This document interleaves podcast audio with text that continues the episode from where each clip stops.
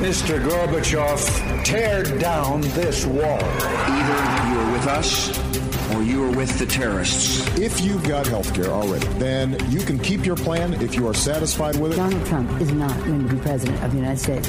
Take it to the bank. Together, we will make America great again. We shall never surrender. Never surrender. It's what you've been waiting for all day. The Buck Sexton Show. Join the conversation. Call Buck toll free at 844 900 Buck. That's 844 900 2825. The future of talk radio. Buck Sexton. Welcome to the Buck Sexton Show, everybody. Great to have you with me as always.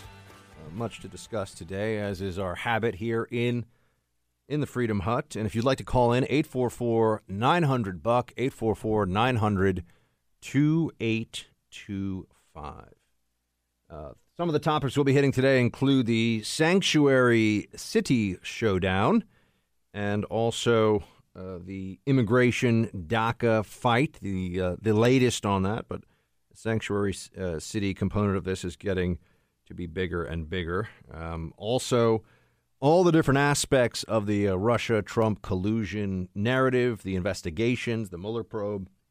We're going to jump into that in just a moment.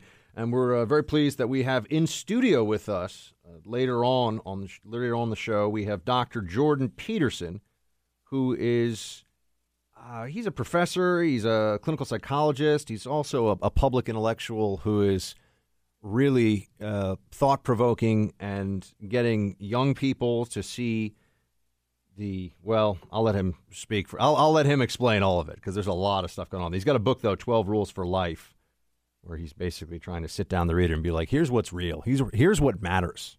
Here's what we should all strive to care about and how we should approach our day to day it's really uh, some really profound stuff. I have it uh, have the book at home on my uh, nightstand right now. But let's get into uh, what will really be a follow-up in a sense, to what we talked about yesterday first. I mean, I, I have a, a news story to update you on, but the analysis is a continuation of the theme, which is, I would guess, what you would expect here. The notion that the FBI could just happen to lose the text messages of two people using government property who are both in law enforcement, that their text messages could disappear uh, for a period of time that is highly convenient for the purposes of evading public scrutiny. That that's just too much for any of us to bear. We, there had to be a problem there, right? You've had, uh, and Sarah Huckabee Sanders even said as much earlier today. There is great cause for concern. It is absolutely outrageous that this number of text messages uh, have gone missing when we already know these two individuals were at the center of controversy from previously released text messages. It's quite convenient for them, uh, quite inconvenient for the president, and certainly for the American people to have this type of uh, problem within uh, our top law enforcement agency. All right, so there you have the White House press secretary making the case that many of us have been, which there's, there's just no way. There's no way that we're going to say, oh, yeah, sure. Uh, this time around, that makes sense. So now there's an update to the story. There's an update to the story. In, in a sense, you could say that uh, we have additional data points to add, in, add into the mix here. Uh, first off, you've got that and this is on Fox News, thousands of FBI phones were affected by the technical glitch that the DOJ says prevented five months' worth of text messages between FBI officials Peter Strzok and Lisa Page from being stored or uploaded into the Bureau's archive system. Federal law enforcement officials tell Fox News. Now, this could be, and they're calling it a a, uh, a massive a massive glitch here.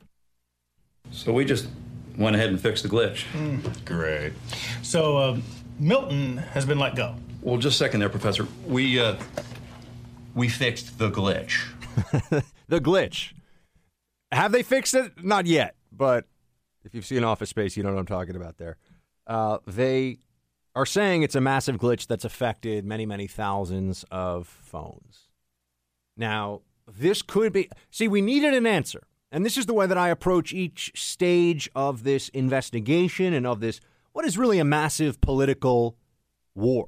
That's what this is. This is a political war inside the country right now with the future of the administration, with the control of government, with the White House, and with a populist political movement that has not just unseated, but threatened the very foundations of a power structure that will do everything that it can to stop this change, to stop this uh, political movement from achieving its goals. So I look at it at each phase and tell you what I think is going on because we know we know the broad strokes. We know there's some deep state anti-Trumpers. We know the media is just completely dead set against him. Right? There are some things that you bring to this show with each day. We have a, we have a shared understanding of what the the broad themes are here. Then looking at the data points as they pile up, and specifically this text message FBI cell phone component, okay, we I said that that was unacceptable, and you agreed, and we all knew. Oh yeah, sorry, just totes lost all the text messages from these two people that are at the center of this firestorm right now. That wasn't going to fly. There's no way that was going to work. Now they're saying, well, actually, it was thousands of phones. I am inclined to say, all right, so we have an so this is just the FBI's unbelievably shoddy IT practices. By the way, I mean this is these are the people that you know can pull your phone records and pull your emails for who knows how far back.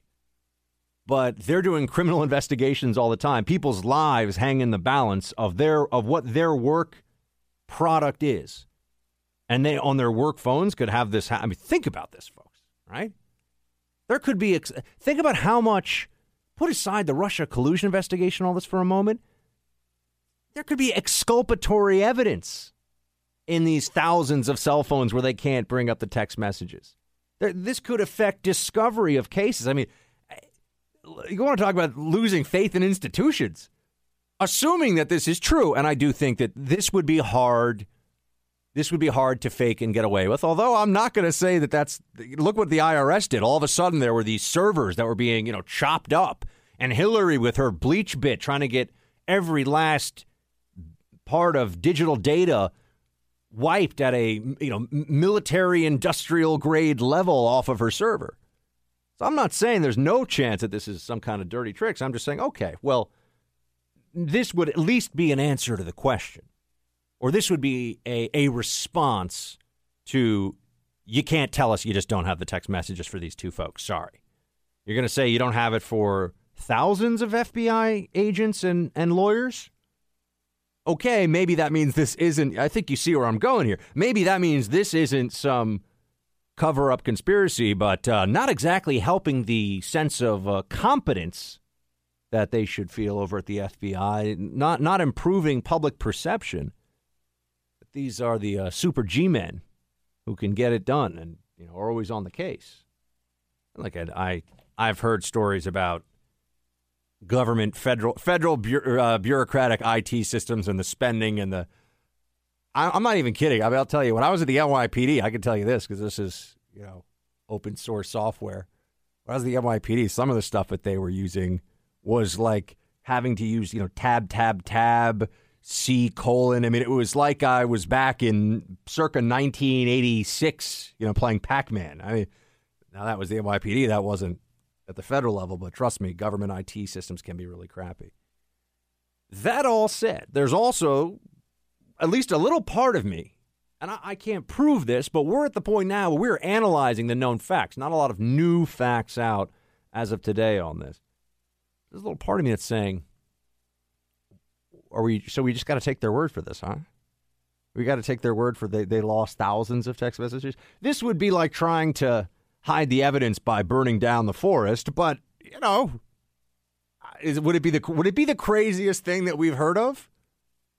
Hillary was running a, a server out of her basement, which she used almost exclusively while Secretary of State used BleachBit on the server, had the server operating at one point or storage of emails operating out of a closet. I think it was in Colorado. And what do we, you know, at, at what point do we get to say, okay, well, that's not, that, that's not to be expected. That's not normal. You had Lois Lerner and the IRS targeting members of the Tea Party, and that's just a fact. That's record. That's not a supposition. That's not analysis. And yet, you know, hard drives. Oh, we got to destroy those hard drives. Yeah, you know, hard drives. Oh, and Hillary lost, you know, whatever it was, 30,000 emails at one point. All this stuff, right? You're seeing there's a there's a pattern here. There's a pattern. But on the on the text messages, I have said this to you before because I have too much respect for this audience to try and pander and just say what I know will get a big reaction and be like, "Oh man, you know, Buck's really he's really pushing that hard. He's on the forefront of this." When I think that that's where we should go, that's where I take us. You know, when I'm fired up about something, it's just how I feel here on the show, and it's how I'm going to feel when I go home and I talk to Miss Molly or I talk to my family or what I'm thinking about at night. It's you're getting you're getting 100% the real deal.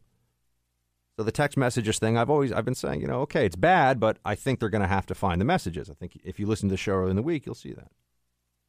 Which now brings me to another part of this whole story that we are going to dive into more in just a moment here, but the whole, the whole release the memo phenomenon, right? Which I'm seeing these different news outlets trying to push a story that Russian bots are the ones saying release the memo. Uh, I'm not a Russian bot. Well, it'd be a very good one. But no, really, I'm not a Russian bot. I'm pushing for this. I once had a uh, top secret security clearance. I, I understand how these things work. I want to see this friggin' memo. I want to know what's in it. And the notion that, that they're trying to push in any way that we don't have a right to see this or there's no obligation of the government to come clean on this with us just goes to show you how corrupt the whole system really is. Some of you were yesterday um, after the show. I, I always read as much of the feedback as I can, and I always get a kick out of how many of you I'm getting. I don't know the the inbox, the Facebook inbox has thousands and thousands and thousands of messages, but I'm reading them all the time. I go home and I try to read through as many as I can, and I try to catch up each week so that I'm totally up to up to speed on what you all are thinking about the show. And some of you are saying, well, you know, I, I think that you're uh, not seeing the significance of the memo, or you're not being, you're not as uh, outraged by this as you should be, as you should be. And I, I would just want to make clear, I'm not saying the memo is no big deal. We don't know yet, so I can't definitively tell you. But and I've certainly spoken to people that think it's going to be very damning for the Russia-Trump collusion narrative. But what I'm saying is is trying to prepare you for the reality of what, even if the memo is that bad, we will be up against.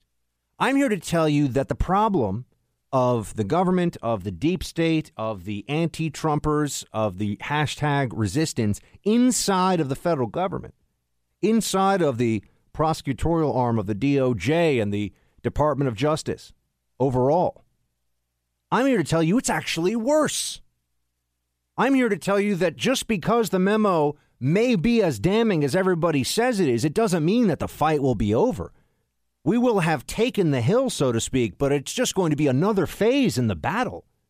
And they will get even uglier over this because they'll be more desperate, because they'll have lost even more credibility. The forces arrayed against the Trump administration will be all in circling the wagons even more so when this whole Russia nonsense has been exposed as the grotesque fraud that it is. I'm just getting you ready for the next phase.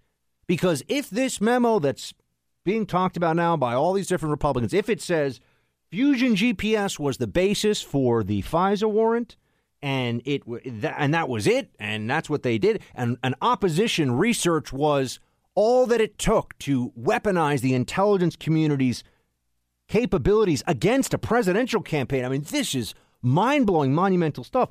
If all that is true, I'll be very pleased that we finally are moving forward in this discussion and in this narrative, in this fight. But I don't want to lead you into a false sense of it's going to be all smooth sailing from there.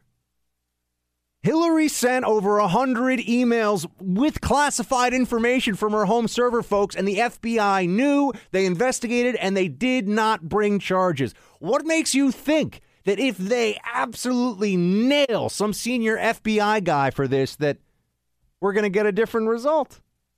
I mean, if they if they have them, if this memo is as bad as you can possibly imagine, the Democrats will lie, cheat, and steal in order to prevent it from being the end of their Russia collusion narrative. They'll do whatever they have to do. That's what we are up against. So I'm not downplaying the memo. I'm trying to prepare all of you for the reality of what will happen, even if the memo is as bad as so many of us think that it is. You're not on a sports field here. We're not playing by the same rules as the other side. Look at how dirty they've been willing to be up to this point. Look at the leaks against the Trump administration. Look at the psychotically anti Trump media coverage. Look at the different storylines. One week he's crazy. The next week he's just senile. The next week it's Logan Act. The next week it's the Emoluments Clause. The next week he's a Russian agent. I mean, these people have lost their minds. This is a mass psychosis, folks. We are up against a movement of mass psychosis. You think that Granted, a very powerful data point in this argument is going to stop this. Oh, no.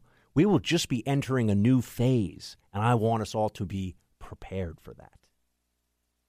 We're going to have more on this in just a moment. 844 900 2825, 844 900 Buck. Light them up. What do you think? We'll be right back.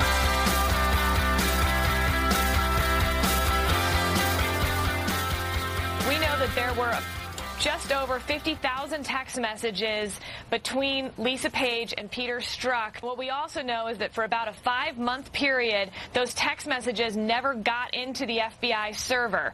We're going to use every option available to find right. the text messages through other forms, whether it's the old phones, whether it's uh, going to some of these um, technology companies that were mm-hmm. involved and seeing if they have them. Right. Uh, the Attorney General said we'll leave no stone unturned trying to find the text messages, and obviously we are reviewing immediately how they didn't get into the server in the first place.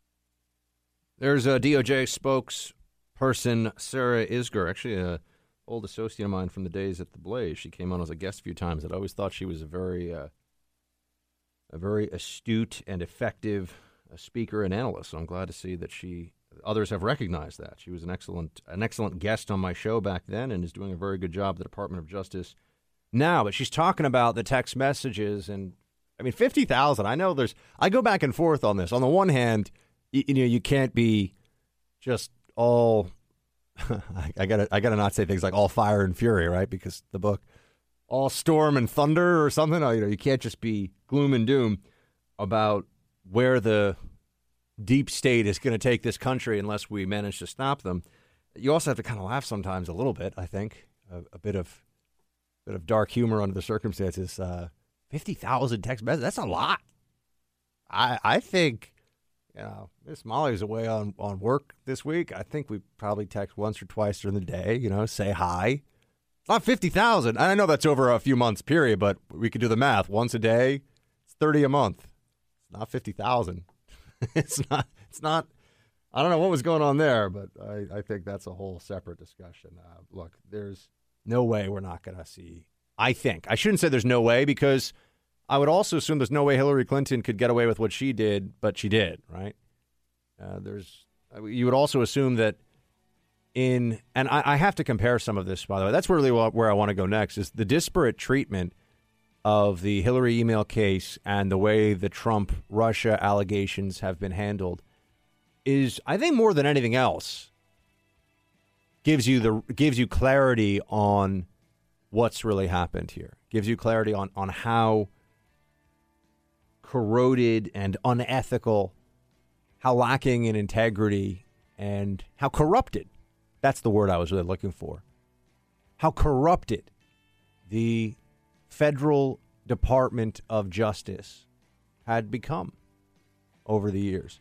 Let's not forget. Do we think that eight eight years of the Obama administration, eight years of Eric Holder, and then Loretta Lynch, what would that do to an institution? Let's think about that for a moment. And all of a sudden, what we're seeing here, it starts to make a lot more sense, doesn't it?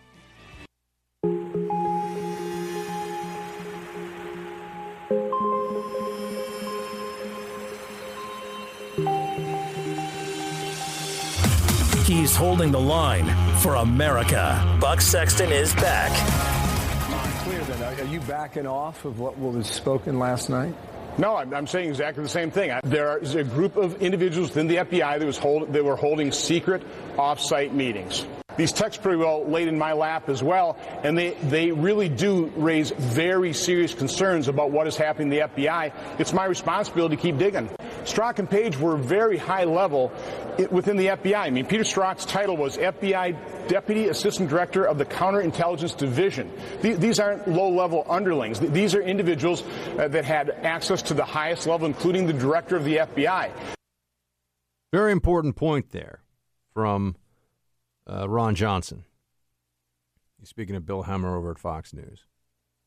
This isn't just some FBI agents. Strzok was the person, short of the director or deputy director at the FBI, best situated to abuse power in the pursuit of hurting the Trump campaign and then the Trump administration and helping Hillary. Best situated. I, I can't think of anybody else who would have been in a better position as a top person in the counterintelligence wing of the FBI. And then you also have this notion of a secret society, and that's a that was either a thing or it wasn't, just like I said with the text message. So we'll find out.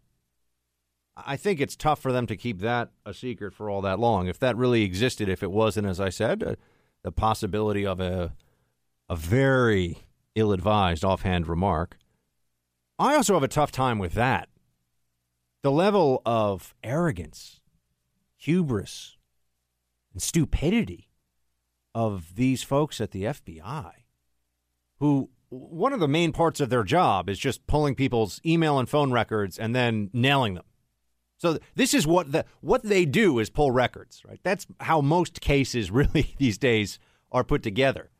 You know, we're, we're way past it was Colonel Mustard in the living room with a candlestick because of some great old fashioned detective work, right? I mean, this is we're in a technological age. So they're pulling phones, they're pulling records all the time, and they would be so casual about the things that they were saying in this on work phones. Every look, if it were private phones, I try to be fair in my assessments here because if you just want, you know, ah, you know, hair on fire, there's plenty of people that are already doing that. Ah, you know, it's crazy, everything's crazy, you know. We finally got them. I mean, don't look. How many times have I told you, oh, yeah, now it's all, the Mueller probe's about to end. It's all over. There are people out there who are saying stuff like that, and then they're wrong, and the next day, and they go, oh, sorry. But this is all worth getting into because it gives you a deeper picture. Uh, I mean, I, I, re- I remember what it was like when I was at the intelligence division and I had a BlackBerry, and we we knew that anything used there because it was it could be subpoenaed and very likely may have been if it you know if it touched on a certain case. It's part of discovery. How arrogant, how uh, how dumb could they be to be working on a case at that level, that level of political sensitivity on their work devices? I'm bringing it up only because not not just to say, oh, look at how sloppy they are, and there's a lot of the federal government's huge. You know, this is like saying, hey, do you hear about that state school? That has 40,000 students, yeah, there are some real idiots there. Well, there are also some geniuses there, right? So it, it, it's a meaningless, it's so large, there's so many people there, is that to, to base your sense of the ability or even the conduct of the whole institution on one or two individuals is not fair, right? By the way, I think that's probably true of every state school in the country. There are some geniuses, there are some morons, right? I think we could all agree that's that's the case. So with Strzok though, I don't think that he's an idiot. I don't think that he, in his mind, the same way that Hillary wasn't careless. Just just follow my thread here for a moment. Hillary wasn't careless with her emails based on her perception of what of what reality was going to be, which is that nobody would ever know. She would become president and there would never be a problem. Under that conception of reality of, of what the future would be, yeah, she's going to just write whatever she writes in the emails and not pay very close attention. And, and we almost didn't find out about it. That's right now. It's so easy to look in hindsight and say, "Oh my gosh, you know, of course, we, of course, we barely found out about it." And she almost made it go away. The media tried to make it go away. I was on CNN saying if she had classified on there, she violated the law. And there's almost no way, this is very early on, almost no way that she did not have classified on there if she was using that email exclusively. And they brought on, quote, political analysts who are like, oh, that's not true. Hey, baby, baby. I'm like, you've never even held a clearance, bozo. Bozos get paid a lot over there. A lot of bozos running around at CNN. Honk, honk. So I think it's similar in the Strzok case, in the Strzok situation here, in this way. Hillary's going to win. It's no, no one's ever going to find out. Come on, you know, a, uh, don't be crazy. You have to be looking at this whole all these actions of the deep state in the context of senior government officials who don't just think that Trump isn't going to win; they assume Hillary's going to be their boss. They're ninety nine percent sure. Hillary's going to be the boss. So, in that instance, do you think any of them are worried about what they say about Trump? No, they'll be heroes. They'll be heroes if Hillary's the boss and this comes out, right? So that's one part of it. That's on the text messages. But now onto something else that came on came up today. Something else that I think is very important. Um, you have this discussion about sitting down with Mueller. Should Trump sit down with Mueller, and and the obvious response, based on what we have seen, based on already process crimes charged against people that, uh, for whatever reason, got caught up in the machinery of this investigation. And I, I hate it when people say, "Oh, just tell the truth, just tell the truth." You see, I've been in those rooms before.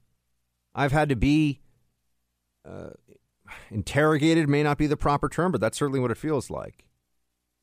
I've been in a situation where I've been in a few situations where government investigators, while I was working for the government, wanted to ask me questions on the record, not publicly, but on the record for the institution, shall we say.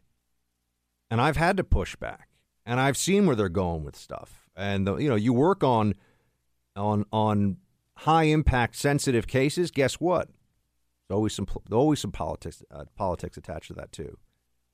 And trust me, one little misstep from, from good old Buck Sexton was going to be not forgotten by any of them. They would have been very happy to have made an example out of me, and I wouldn't. I wasn't trying to uh, lie about anything, mislead about anything ever. Doesn't matter, because unfortunately, there are a lot of folks who are unethical, but are in positions where they are supposed to be the enforcers of ethics and rules and propriety and law and they get away with using that power for their own personal score settling. So I know what that's like. I know what it's like to sit in that room and go, they're not really after the truth here. And by the way, one misstep and I can get fired, and maybe worse. Maybe worse.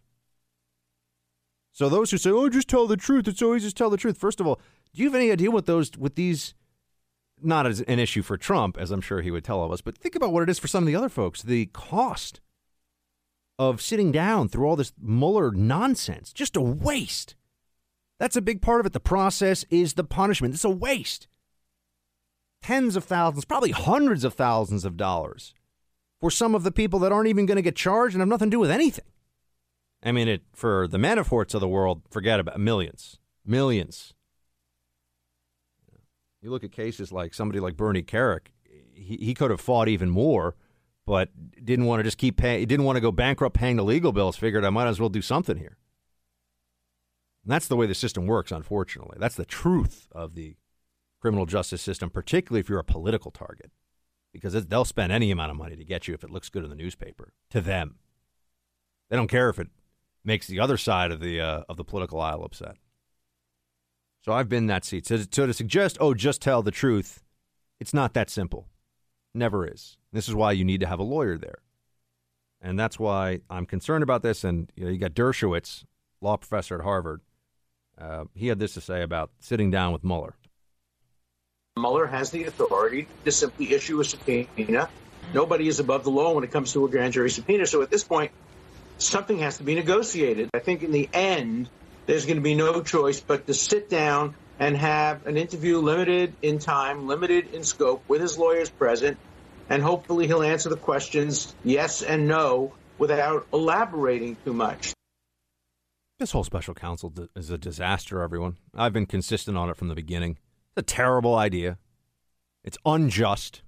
It is the Department of Injustice right now. This should not be happening. And the President of the United States is going to sit there. He's going to answer questions about the exercise of his constitutional authority here. He's completely allowed to fire the FBI director.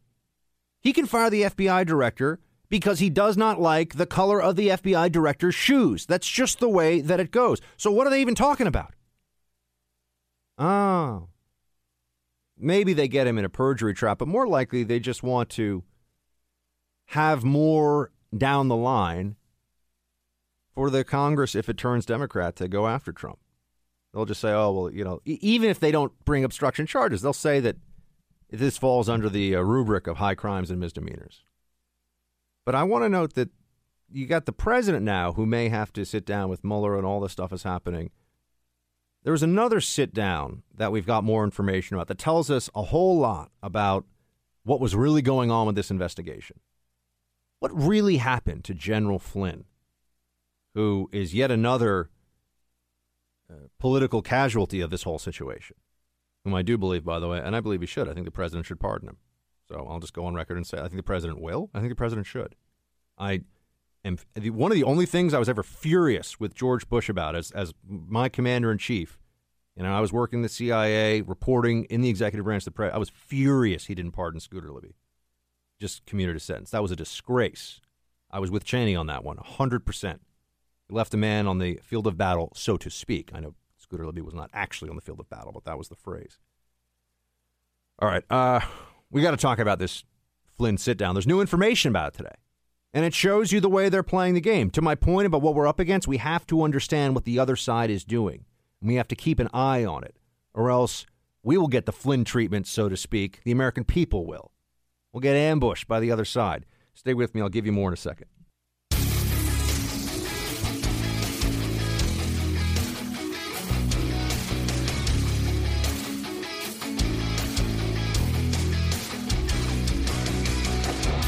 All right, team lines are lit. I, I will tell you a bit more about the Flynn trap, as I will call it, coming up here in just a few minutes. I think it's very, it's very important, and the details are troubling.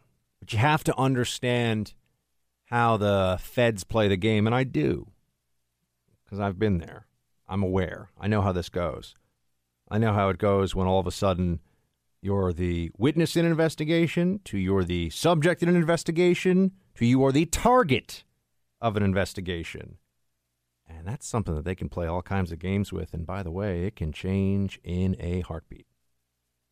And when I see what they did to Flynn, I've, I've got a lot on that. You got to stay with me to the next hour. So I want to hear from you first. Let's get Paul in Winston-Salem, North Carolina. What's up, Paul?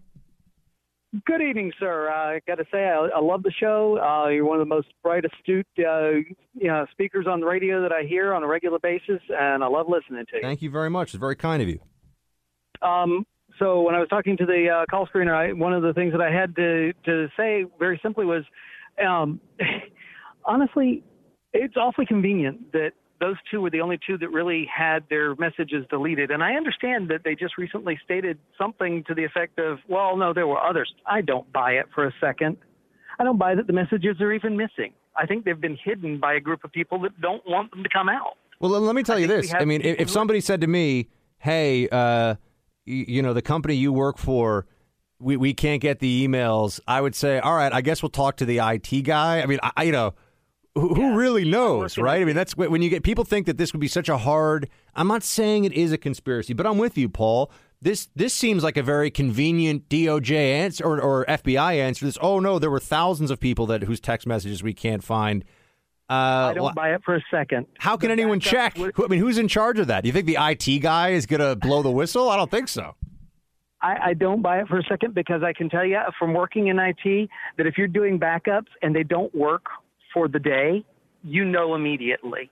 There's a record that comes back that states specifically that it didn't work. And if it doesn't back up for five months, somebody needs to be sitting on the street with street sign saying we'll work for food. Can we just take a bit like Paul? Let's. I think that this is a really, and I'm glad to have somebody with a, a background in IT to talk to you about this. Let's think about this for a moment. oh, okay, thanks, FBI. It's not that there was a, a political cover up here for just two people. Best case scenario here is the FBI has lost, temporarily at least, but didn't even know that it had lost thousands and thousands of different devices, information for federal law enforcement officers over the course of five months. That's a big deal. That's not like a little thing. So, so the easy answer to this: go ask the NSA for it. We know they record them. Ah, yeah, that's, I, we know that they exist somewhere, right? My, my only sense of this, Paul, has to be that maybe that's the answer about the the thousands, and then they're hoping that that will buy them time while they figure out what the you know I, I don't know what the next excuse is or what the next yeah. uh, the next uh, distraction or diversion that they can come up with. As I've said to people, I, I, mean, I promise if if the FBI was investigating somebody for you know a white collar crime, just to do an easy one, uh, they'll Mm-hmm. find the records. They, they're they're not going to not find the electronic records. They will find them, as you know, Paul. Absolutely. The company I'm working for, we're doing stuff right now in case federal uh, regulators and auditors come in and investigate what we're doing, uh, just simply because it's a bank. You know, they do that kind of thing. and so if there's ever anything that's any wrongdoing and they ever investigate it, we have everything documented and everything covered. And we know what every backup is. We know what every last detail of every last piece of it is. And the FBI has much more talented staff on their IT staff than any private corporation. I know that. All right, Paul in uh, North Carolina. Thank you so much, my friend. Good to talk to you. Let's tech, uh, talk text. Let's text to. That's not going to be a fun show. I'm going to sit here and text people that are calling in. Hey, I don't know your number, but I'm just taking a guess. Uh, Stan in Gulfport, Mississippi. Hey, Stan. Hey, hey, Buck. And just to follow right along with what the last guy was talking about, the first question came to my mind when you mentioned, you know, thousands of cell phones was okay, what company handles all that? And number two, do they use all those thousands? Do they use the same kind of phone? Uh, yeah, I don't. I don't have answers to this, but sure. You, and then the next question was when you said thousands, well, then you should be able to just go randomly pluck some FBI guy and say, "Let me see your phone. Let's see what's on it," and to see if it's true. Yeah, I mean, I- I wonder what the. You know, I wish I still. I'll be honest with you. That my my DOJ FBI contacts are not nearly what what they are in some of the other parts of government. Because there's a part of me. I, I hear you, Stan. I kind of want to call. If this were some of the other three letter organizations, I could call a buddy and be like, "Hey, is this true about the unclassified, uh, you know, emails or, or text messages that you guys are sending around now?" I mean, I could get an answer. Because you're right, Stan. This shouldn't be hard to prove or disprove one way or the other. Thank you for calling in, my friend. We got to run into a break here. I think it's probably true. I mean, look, guys, it's not easy, right? We're, I think it's probably true that there's some glitch and they need to fix the glitch. But if that's the case, what does that say about all this? I mean, that, that's its own problem. I just want to state that. But bigger issue here is the Flynn trap and what they did to General Flynn. And we're going to juxtapose that. We're going to compare that, how they brought felony charges against a decorated uh, member of the United States military to what they did for Hillary. You want to hear that?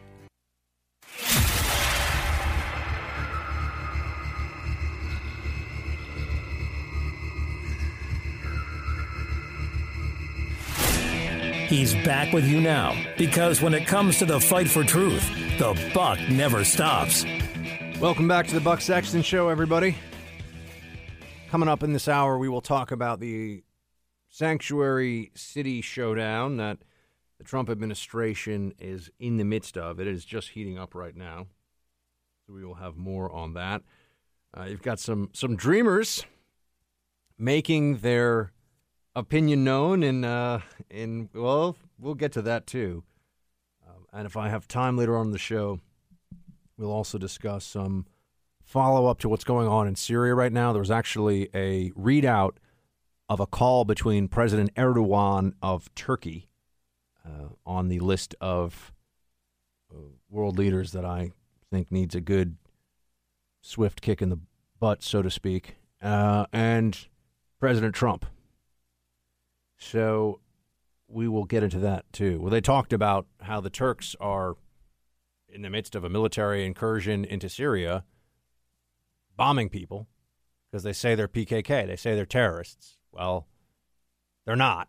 At least not all of them, and maybe none of them. So we will talk about that. Uh, Turkey's got some explaining to do, and uh, I think that we need to start to rethink a bit of our uh, approach with the Turks on some of these issues, especially as it regards uh, the Kurds, who, as I tell you, I am very uh, favorable toward the Kurds. I know some Kurds from in theater, and uh, they were always very honorable and have been a very stalwart ally to the United States.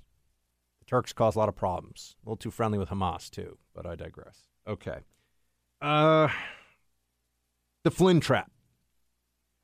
We know that General Flynn is, they say, cooperating. I mean, the guy's got no choice, right? This is what the whole purpose of the Mueller probe was from the get go. Or this is the whole MO. This is the way they were going to get to whatever it is they think. I don't even know what they think they're going to get to. There's nothing there, guys.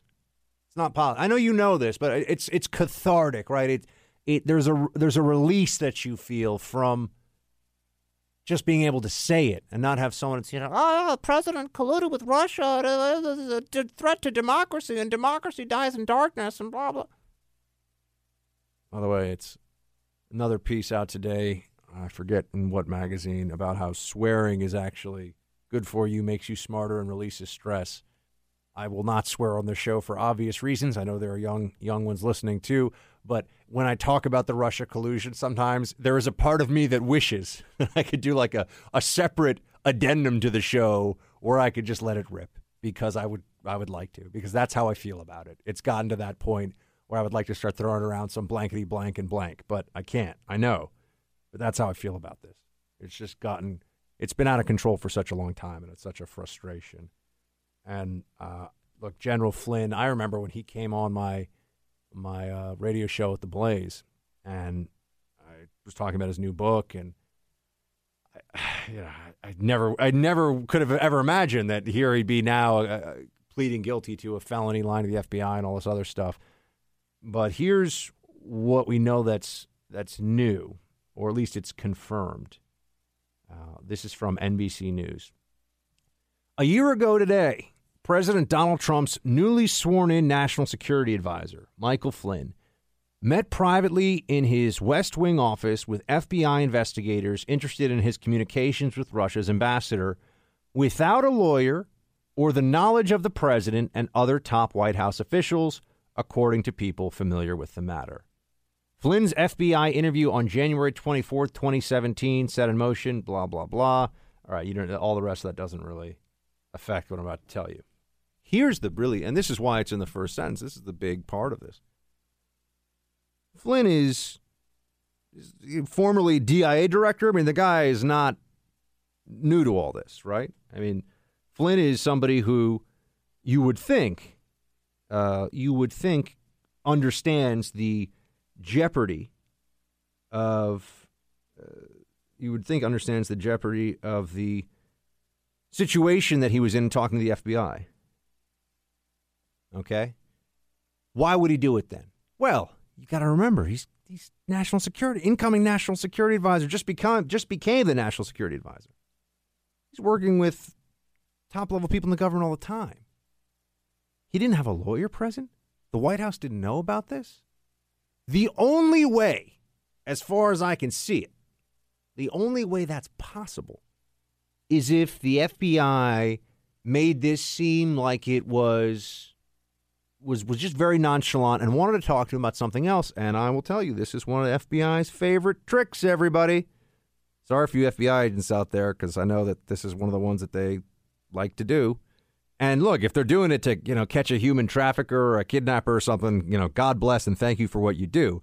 But, you know, it should be used only in certain certain contexts. One of the things I like to do is they'll say, "Hey, we just want to talk to you about so we we got to ask you some questions about somebody else that has nothing to do really with you, but you can shed some light on it." And then you don't bring a lawyer. And then you sit down with them and you think that you're just being helpful because you want to be helpful because you're a patriot. And this is the FBI, and they go after bad guys. And again, the FBI does go after bad guys. And, and I know that, you know, this is like, I, I, feel like I have to interject that all the time here, but I know we have FBI folks that listen to the show. And I have friends who are, well, particularly formerly FBI, but I still know some people in the Bureau. And uh, I'm not trying to disparage any of their work or what they do. They do a lot of fantastic stuff and a very important part of keeping the country safe. We're focusing in, though, on just a little group here, a little cabal in the FBI and their actions and their usage of the tools and powers that they have for partisan purposes, everybody. That's what this was. So Flynn sits down with them and they, uh, about, I'm sure, something else, right? And maybe this has come out a little bit before, but now we have more confirmation of it that they misdirected. They sat down with him. He thinks that he's just talking to fellow federal national security folks, but they're actually trying to trip him up. The only reason they know about this, I would notice, because Sally Yates, who's a complete uh, a disgrace and a fraud.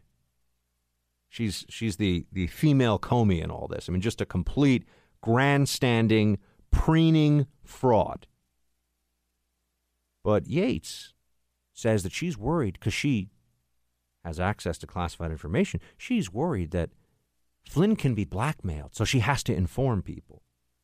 Well, I suppose she needed some pretext for spreading it around even more that Flynn had had this, uh, what was a completely acceptable conversation with Ambassador Kislyak of Russia. But that was her, oh, he's going to be blackmailed. How that blackmail would work, I would like to know.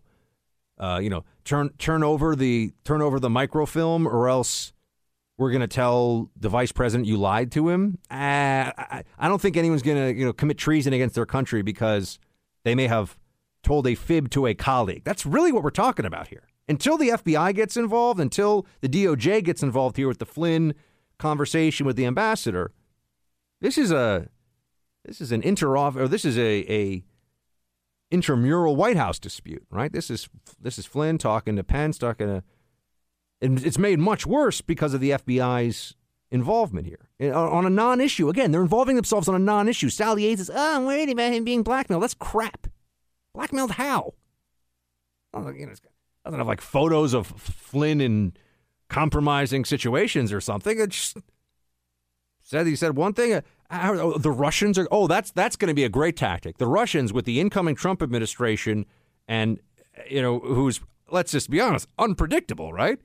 They're gonna they're gonna throw their weight around and say, yeah, we've got your national. We can prove your national security advisor lied to the vice president about a conversation he had that of no importance or relevance whatsoever to anything. It just doesn't make any sense, folks. Remember that Sally Yates, the grandstander who wouldn't do the Trump travel ban, which the Supreme Court has said actually it looks like that is constitutional. So Sally Yates apparently not very good at the law. Sally Yates needs some help on the law. Not not too quick on that one. You know, she's a little needs a refresher on what her job was, what her responsibilities were. Uh, but they did this to Flynn, and now he's facing, you know, federal. Uh, he's already pleaded guilty, so it's a question of what happens now. Notice how the instinctual response you'll get from the media on all this is, well, Flynn lied, Flynn's bad guy, all this other stuff. And and if you if you ask them, well, hold on a second. They've got Flynn, they've got Papadopoulos, they've gotten these people on false statements to federal agents charges. And what we see from the Flynn sit down in the White House is that they were trying to get that. This was a purpose. This was not a byproduct. This was a purpose that they wanted to ha- they wanted this to happen. And they set it up so that it would happen. I mean, otherwise, I don't know. I mean, Flynn, you know, I don't need a lawyer to talk to the FBI when they're going to ask me questions about something that they're trying to nail me on. I don't think he's that out to lunch. I think he knows that that's a bad idea. Look at what happened with Hillary. And this is not what whataboutism. This is about standards. This is about ethics. It's about truth. Did they ever, at any point in time, specifically try to deceive Hillary or any of her top people during the investigation of her actual commission of a federal crime? Not a non crime they're just trying to grab her for, cuz. Did any federal agent, did anyone working for the FBI or the DOJ ever seek out a situation, construct a circumstance where it was more likely than not that they would get Hillary or Huma or Cheryl Mills lying to a federal officer? The answer is obviously no. They went in the opposite direction. And I know how the game is played, folks. I know how this is done. I know the difference between sitting down and having a friendly conversation with federal invest. There's all kinds of different federal investigators. I'm not just talking about FBI. There's all Office of Security for this, you know, Homeland, all these other places. They've got their internal watchdogs, and you, know, you can find yourself in the middle of a legally binding and legal jeopardy style proceeding real fast. That difference shows us how corrupt and rotten the system really is. They went after Flynn because they wanted to, because this is score settling, because this is the system striking back at those who are finally standing up to it. They did the exact opposite for Hillary and all of her top people. They made sure it was impossible for them to be caught in a perjury trap. They made sure there was never going to be any. pot. You'll notice it. Did you, do, you, do you think it would have been hard? Hillary was lying her butt off about the whole email thing for months. You think it was going to be hard to get her if you were a, a seasoned FBI agent to get her to just say one little one little boo boo, one little mistruth to a federal officer? Please. Would have been child's play. I could have done it in about an hour, maybe 30 minutes. Just get her to say one thing that's untrue in that email investigation. Get you don't think you could have gotten Huma married to child predator Weiner to, to to say something that was now, I'm not advocating for using perjury trap. It actually makes me uncomfortable as a general strategy. But look at the difference. Look at what's happened to General Flynn. Look at what has happened. What did happen with Hillary and all of hers, or did not happen. And you're going to tell me, or not you, but they're going to tell me that there's not something here that stinks to high heaven. Come on. The the the lies and the the corruption and the malfeasance, it's just getting stacked up so high that sometimes just, like I said, I feel like salty language would be very appropriate. All right, what do you think about all this, friends? We're going to talk about the situation with immigration here in just a moment. I just saw a tweet out. It's from the president, or uh, it's about the president. It's not from the tr- uh, president. It's about the president. That is, we got to see. I, I have, I have some trepidation about it, concern. 844 900 2825, 844 900 Buck. I'll be right back, folks.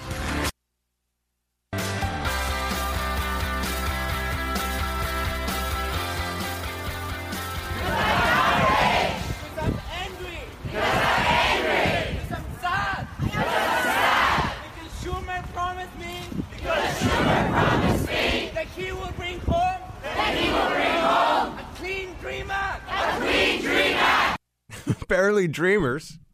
You just heard some there. They're all valedictorians, curing cancer and saving puppies from burning buildings. Everyone, uh, they're out. Well, they're outside of Schumer's house, chanting. I think keeping them up at night too. That's the first thing I've heard dreamers do. That I'm like, yeah, I can, I can kind of, I can get behind that. It's the first protest they've done. I'm like, you know what? It's uh, irritating Chuck Schumer. I actually do not advocate anybody ever showing up and annoying somebody at their home. I think it's a horrific and disrespectful and childish thing to do. But hey, the Dreamers, you know, the Democrats, this is this is uh, what they the situation they have created. They have made their bed, Democrats. They should sleep in it, right? Come on. They got they're showing up at Chuck Schumer's house. He's probably like, I need sleep. Go home. I don't want to talk to you. Schumer. Yeah. So there you go. That was my grumpy Schumer voice. It was close enough. Mike in Wilson, North Carolina. What's up, brother? Mike? Hey, Buck. You, hey, yes, sir. Buck, you hear me? Yes, sir. Uh, I know it's not Friday, but can I hit you with one? you want to do an action movie quote on a Wednesday? yes. All right, bro. I'm in a good mood. Go ahead. All right. Where is the Meekle film? Oh, man. I don't know. What is that? Loaded Weapon One. Check it out. It's got a Emilio Estevez and and um oh god, everybody. I've never even heard. I've never even heard of that movie. So you're you you're educating me with a bunch of stuff here. But other folks are listening, Mike, so they want to know what else you got on your mind. All right. Um, God, uh, it's from Bill Clinton, and and they they can't take Trump and all that, but it really comes down to, I mean, this um the stuff that they're they're pulling together against uh, uh, Donald Trump, and you got two people in the FBI. I mean, if if I would have done that, I'd be in prison. You know, I mean, if me and you would, would have done anything close to that, it, we'd be in prison. Well, And when I- when you I- look at, I mean, Mike, I just note that when you look at what what can happen in uh, federal investigations just based on the uh, destruction of evidence charges, right? And Exactly. and, and with with Hillary and the servers and all this other stuff, what we're seeing here is that the discre- prosecutorial discretion is an enormous power, and it has been abused in key ways to benefit the party of the state, which is the Democrat Party. And I mean that in terms of statism, not state like, you know, the 50 states. And that's something that we have to reckon with as a, as a country now. And that's what all patriots who are paying attention have to look at and say, hold, hold on a second, what the heck is this all about? Yeah. I mean, if I can just throw something in really fast, I did a study, um, my own study. Um, they they've destroyed through um, well, I don't want to get it too deep, but um, through abortion, they've they've destroyed 60 million of their own voters. Um, Well, they've they destroyed have to 60 import million human beings, but uh, yeah, I don't, I, I don't, I don't think it even. I mean, the, the who it votes for is, is really irrelevant, my friend. But Mike, thank you for, uh, thank you for calling in. Um, hmm. Oh, uh, immigration. Right, that's where we're dreamers. DACA, immigration. Got two big components of this discussion coming up here in a second. Um, one of them is what's going to happen with sanctuary cities new developments on that that I will be telling you about shortly. Uh, that's that's a big one, and then also what's going to happen with DACA. These are the two issues that are at the forefront on immigration right now, and we've got some updates for you on that. I've got Trump. From what I understand, I, I didn't see this happen when we were on air. Maybe has given us a peek as to what his final proposal will look like on all this. We'll have to see. Um, but I want to take one more call before we get into all that coming up there. John in Anchorage, Alaska. Hey, John. Hey, Bucky, uh, you really did a good first hour. You should have it chiseled in stone and put on the Wellstone Monument. Thank you, sir. But anyway, as an aside, I've looked into it, and most of the rascals that we're dealing with here uh, with um, uh, Fusion uh, GPS, the FBI, were also the same FBI that we're dealing with poor Ted Stevens. And I'm doing a timeline, and, and what they've been doing is it appears when they're Republicans, they go to jail. When they're Democrats, they're innocent. It's a very I good, got John. I. I, I can, and thank you for calling, everybody. We got to go into a break here in a second. I just real quick, I want to say this to everybody: look at prosecutorial abuse at high levels in the political sphere. They went after Rick Perry. They had nothing. They went after Chris Christie. They had nothing. They went after Bob McDonnell. The Supreme Court had to overturn them. They went after Ted Stevens. Prosecutorial misconduct to get a conviction. They went after Scott Walker, Wisconsin. Can any of you, off the top of your head, do a similar list, even three names, that are Democrats that were unfairly targeted by federal level prosecutors or lower? I'm willing to bet the answer is no.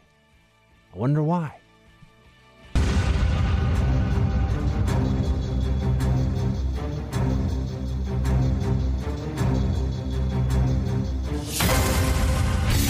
Other shows just talk at you. In the Freedom Hut, we have a mission.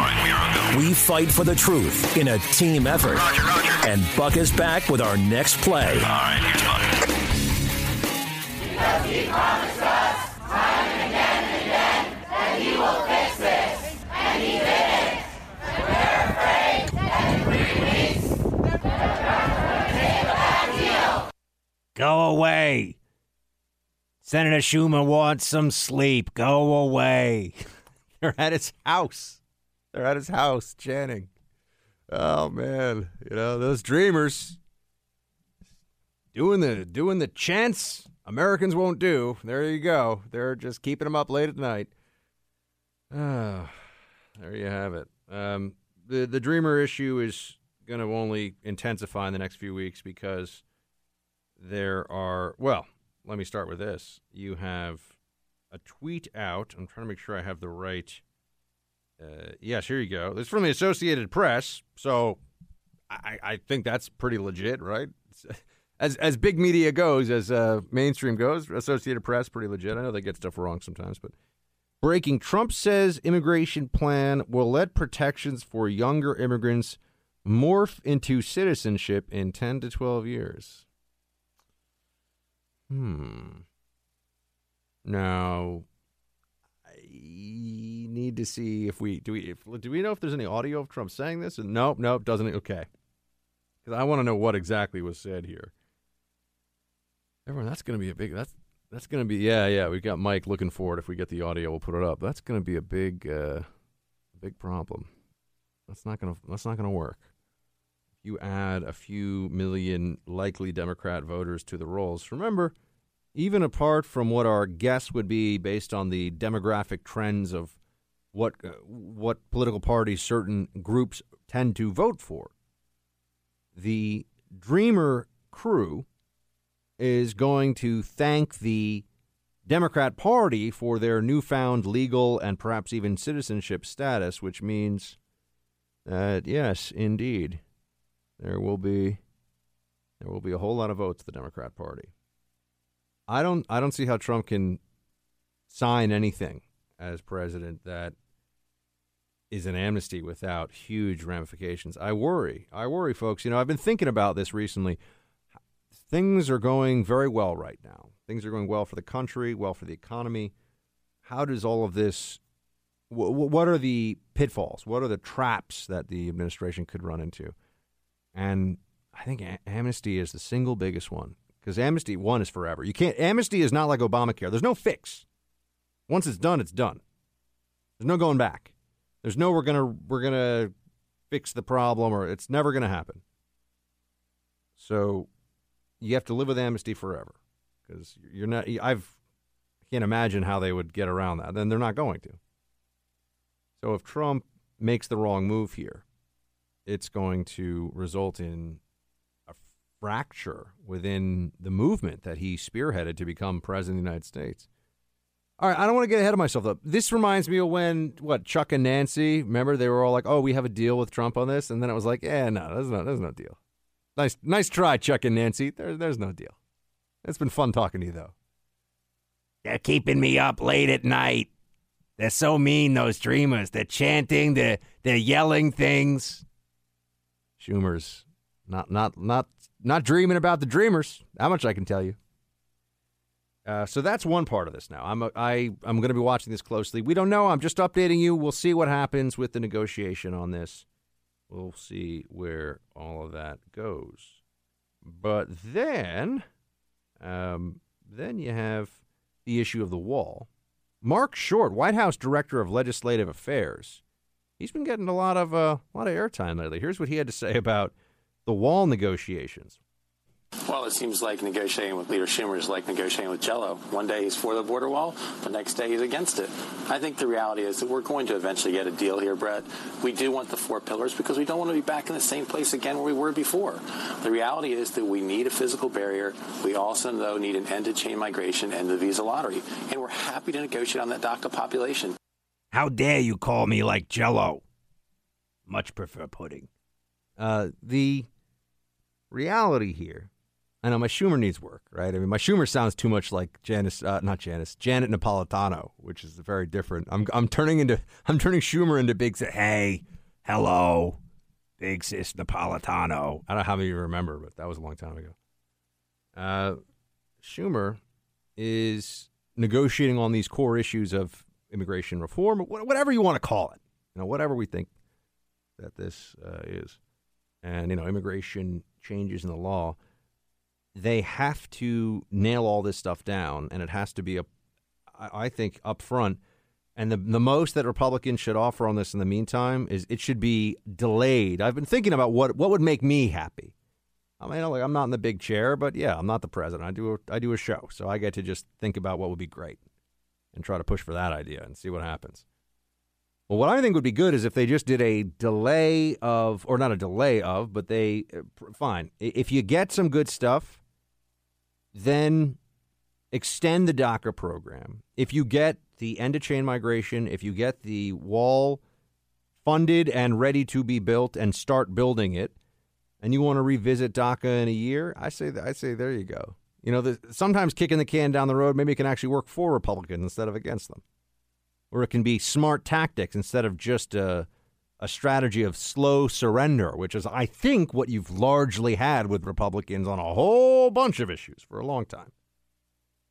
GOP Congress not exactly, you know, lighting the world on fire with all their accomplishments until recently with tax reform, which was good, but that's about as down the middle, straight up old school GOP as you're going to get on any policy issue, right? Tax reform. GOP's always wanted to cut taxes, right? That's nothing new. Thankfully, because Trump is the president, it actually happened, and now we see it has a lot of benefits for the country. Look, the GOP's been right on a lot of stuff for a long time. Just because the media and the Democrat Party and all of their various partisans have been able to convince enough of the American people not to go along with the conservative agenda, unfortunately, doesn't mean that it's not right. Tax cuts is a good idea. But the wall has to get built. They have to agree to a wall, and anything else with Chuck Schumer is just nonsense. And here's what you're going to see they are absolutists on amnesty. They only want amnesty. There's nothing else that they're willing to do. Because here's the gr- the great fear that Democrats have when talking about and negotiating on issues of immigration. The thing that really concerns them is that some of this stuff happens. The government's able, meaning that we get some of the Trump agenda items on immigration, and it works. Yeah, look at that. Yeah, who knew? Start building a wall. All of a sudden, and, and some of you are probably yelling, "Buck, they did it in San Diego, and it worked." I know. I, I trust me. I, I get it. Right? I've read this stuff, but that's what they really worry about. If all of a sudden you have an end to chain migration, and now we have a, a system in place where people are applying and being evaluated on objective criteria with the explicit intention of benefiting our fellow Americans. You know, they always people always talk about, oh, you know, we need you know health care in this country, whatever. Y- you know, it will be great. Let's let's bring in a lot of let's bring in a lot of world class pediatricians. Pediatricians, I know, for example, have a very rough time these days just making ends meet. You got to go into specializations and all. You know, I've got some doctor friends. You know, I know some doctors, and you know, just being a GP or a pediatrician is tough. Tough, especially it's the moment you get outside of a city and you don't have, you know, ZocDoc scheduling appointments for you every 15 minutes or something. You know, it's really tough to make a living. Know, let's bring in some. You know, we we need more people to. You get these uh, tech companies that are saying, "Oh, you know, we, we can't find any Americans to do these jobs." Which, by the way, they're usually lying about that. They just want to pay people less to do the jobs, and they use H-1B visas for that purpose. But I digress. But you know, bring in let's let's bring in some of the best of the best, and people who love America, who really want to be here. Actually, I had a I had a pretty fun little exchange. Uh, just what was it? A couple of days uh, yesterday. Um, I was walking outside of. I guess it happened in a public place, so I, I feel like I don't need permission to share the story. I was walking outside of Fox with uh, Michael Malice, who I do the. Um, I do the uh, Kennedy panel with. Uh, well, I'm on Kennedy when he's usually on the panel. I'm usually just uh, in a separate segment, but and and he's a he's a very interesting guy. You know, I, I think he's got a he's a very sharp guy. He's very witty, very amusing, and and I like him. He's a good dude. We're walking. We're just talking about media biz and whatnot, and this gentleman walks by, and he's all and he's a former Soviet, and I can tell him he goes. I love what you're doing on the Fox News. You're fantastic. I love it. It's great. You know, he starts going to this whole thing and he's yelling at us, whatever. And he doesn't realize that Michael is also from uh, former Soviet Union. And all of a sudden, you know, they're going back and they're going back and forth like in Ukrainian. And I'm sitting there like, oh, well, I feel kind of left out now.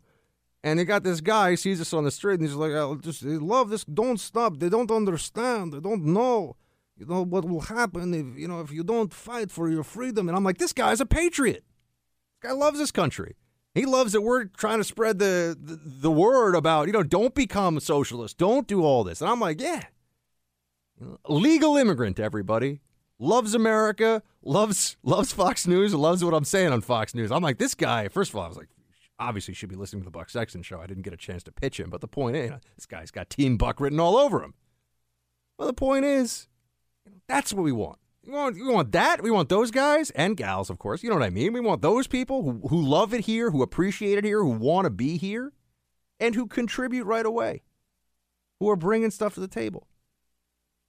Because A lot of people would like just to show up and get free stuff. And, and if you can come legally and just get free stuff, a lot of folks are going to want to do that. We want skills and we want love of America. That those those two things, top of the list. That happens though. We see more of that happening. Demo- what happens with Democrats? Oh my gosh, you know. And then then where are they? Uh, they, they Democrats need to import a a much greater percentage of immigrants who are going to have a dependency on the federal government. That's their preference. Of course, they're the party of the state. The more the more on federal assistance, the more that need more assistance. And I don't just mean welfare, I mean across the board. English as a second language in schools, all this stuff. The better. The better. It was a really nice moment yesterday with this guy. It was just, it's just great. I mean, I walk around New York City. I, one of the reasons I like to go to other parts of the country is because there's, you know, in other states, people actually, and I can say this because I'm a born and raised New Yorker, but like in other parts of the country, there are more people who just like America, and I'm exposed to them. So that's nice. And also, they're more likely to be familiar with my work, which is also, that's why whenever I see somebody who's Team Buck, it's like, oh, great. It's really nice. Because in New York, yeah, I walk around, you know, my little, my little, uh, you know, wool hat pulled down over my eyes. Nobody has any idea who I am around here, which is fine with me. But I'm just saying it's nice when I get to see folks from the team, and I mean the team even beyond Team Buck. I just mean folks that like, love America and and have a similar worldview to me.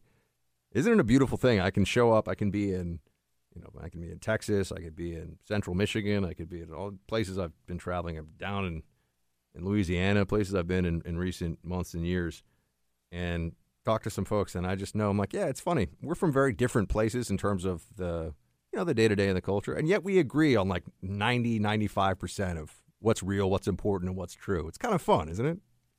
All right, I got to roll into a quick break. I'll be right back.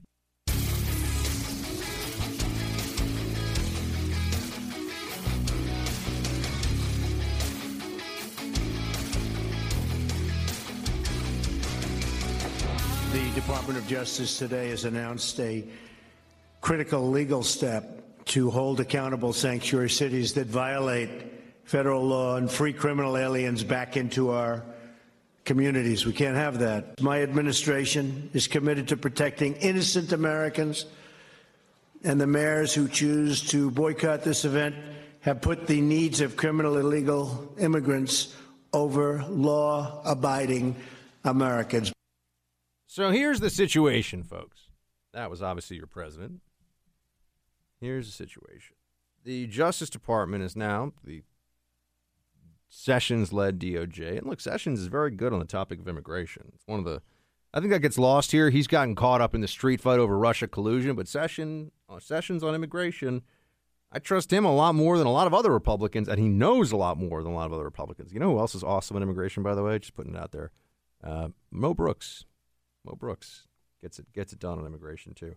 But here's the problem that the administration is trying to handle. You got all these different sanctuary jurisdictions, and it's something like a few hundred across the country in total. And then you get a people. There's a lot of uh, pseudo pseudo sophistication on this issue from some of the pundit class. They're like, "Hey, well, you know, it's a sanctuary city. What does that even mean?" Well, yeah, it's it's an imprecise term because it varies depending on the jurisdiction.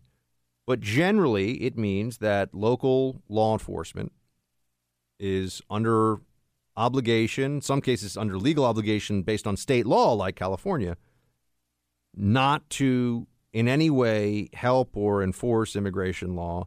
And and when I mean help, I don't mean like they're not going to go kick in the door. You know, you got the ICE guys on one side and LAPD on the other you know, ready to ready to kick in the doors. I mean, they won't even tell the federal government, "Hey, we've got somebody in custody that you want to deport," which, by the way, could include people with criminal past. Right? They won't do that. We saw with uh, the shooter of Kate Steinle. He's deported six times, seven times. How many times was it? Six or seven times? I think I can't even remember that. It was five or more.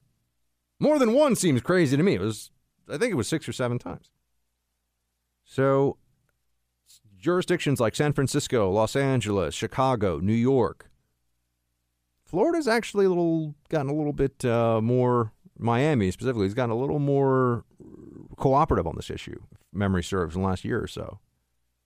But all these other sanctuary jurisdictions don't want to share information. And here's what the DOJ is saying look, we're going to start subpoenaing records here to find out about what you're doing on your sanctuary city. What, what are your actual law enforcement policies when it comes to illegal aliens in custody? What are you told to do? Because they've codified it now. So, how is that manifesting itself in states like California, states like New York, and, and others? What are law enforcement? And by the way, I don't, I don't blame my former colleagues at the NYPD at all for you know they are in, operating under instructions from their bosses. You know, the NYPD answers to the police commissioner, answers to the mayor. So De Blasio, who's one of the clowns, and he is I mean, of on the clown ship, De Blasio is like he's like the Hong Kong captain. He's like Hong Kong. He is the worst. I mean, he's among the very worst. I, the fact that the, the fact that De Blasio can be a mayor. Remember, he I think he ran Hillary Clinton's Senate campaign back in like 2000. So he used to be in tight with the Clintons, and then he fell out of favor with them. But the fact that de Blasio can run New York City and the city has not yet burned down is actually just a testament to the the resilience and the honestly tremendous concentration of, of wealth and prosperity that he inherited here in New York City. I mean, it hasn't gotten better with de Blasio, but it hasn't gotten a lot, you know, that much worse. Even though he's just he is, boy, he is major nincompoop, sir. Yes, sir. Major nincompoop reporting for duty. I mean, he is Ugh. But he, he's one of these people who will do anything for the illegal immigrant population. Illegal aliens, top of the list, top priority. And now you're going to get into this fight with the federal government over what's going to happen with the illegal alien populations in these different cities and different states. And this there's something that's going to be exposed here. And here's how that goes. What we're going to see is that cities and states are pro lawlessness.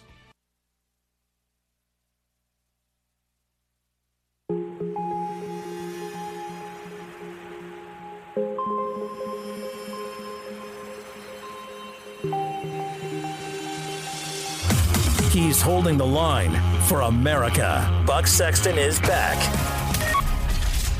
You are now entering the Freedom Hut Tactical Operations Center. All sensitive programs must be kept strictly need to know. They're clear. Team Buck is cleared. Roger that. And ready for the Buck Brief. Deadly attacks in Afghanistan. We should know who the enemy is. Uh, we should know what we are fighting when we talk about jihadists around the world.